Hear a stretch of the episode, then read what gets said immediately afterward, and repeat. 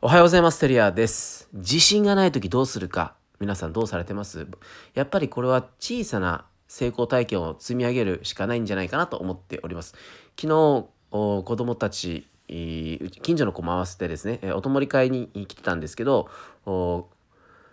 何かこう思い出作りをしたいっていうことで、えー海中道路まで、えー自転車に乗ってですね、えープチ冒険をさせてきました。まあ、距離的には12キロ家から12キロぐらいなので自転車、まあ、子供たちの自転車のスピードで言ったら大体45分から50分ぐらいかけてなんですけどもまあ行かせてみて、えーちょっと心配なので一応後で追っかけていこうと思ったらもう家から僕らが出る前にえー到着してたっていうことで、えー海で遊んでたんですけ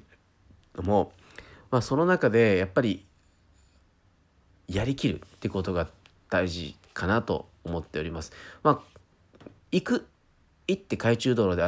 遊んでその後また別の公園に移動して遊んで、えーそこからまたあの家に帰るっていう中で、まあ、帰りは結構坂があったりするんですけどもそこで、え最後まで、えー親が手出しをせずに子供たちがだけで、え自転車に乗って、えー帰らせると。まあ、帰ってきた後の子供たちはめちゃくちゃ自信たっぷりにすごい充実した顔してたんですけどやっぱり何か仕事でもこういう、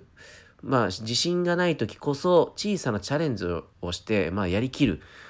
これの積み重ねが、まあ、どんなことが起きても絶対自分ならできるっていうふうに、えー自らを信じることができると思うので皆さんも何か小さな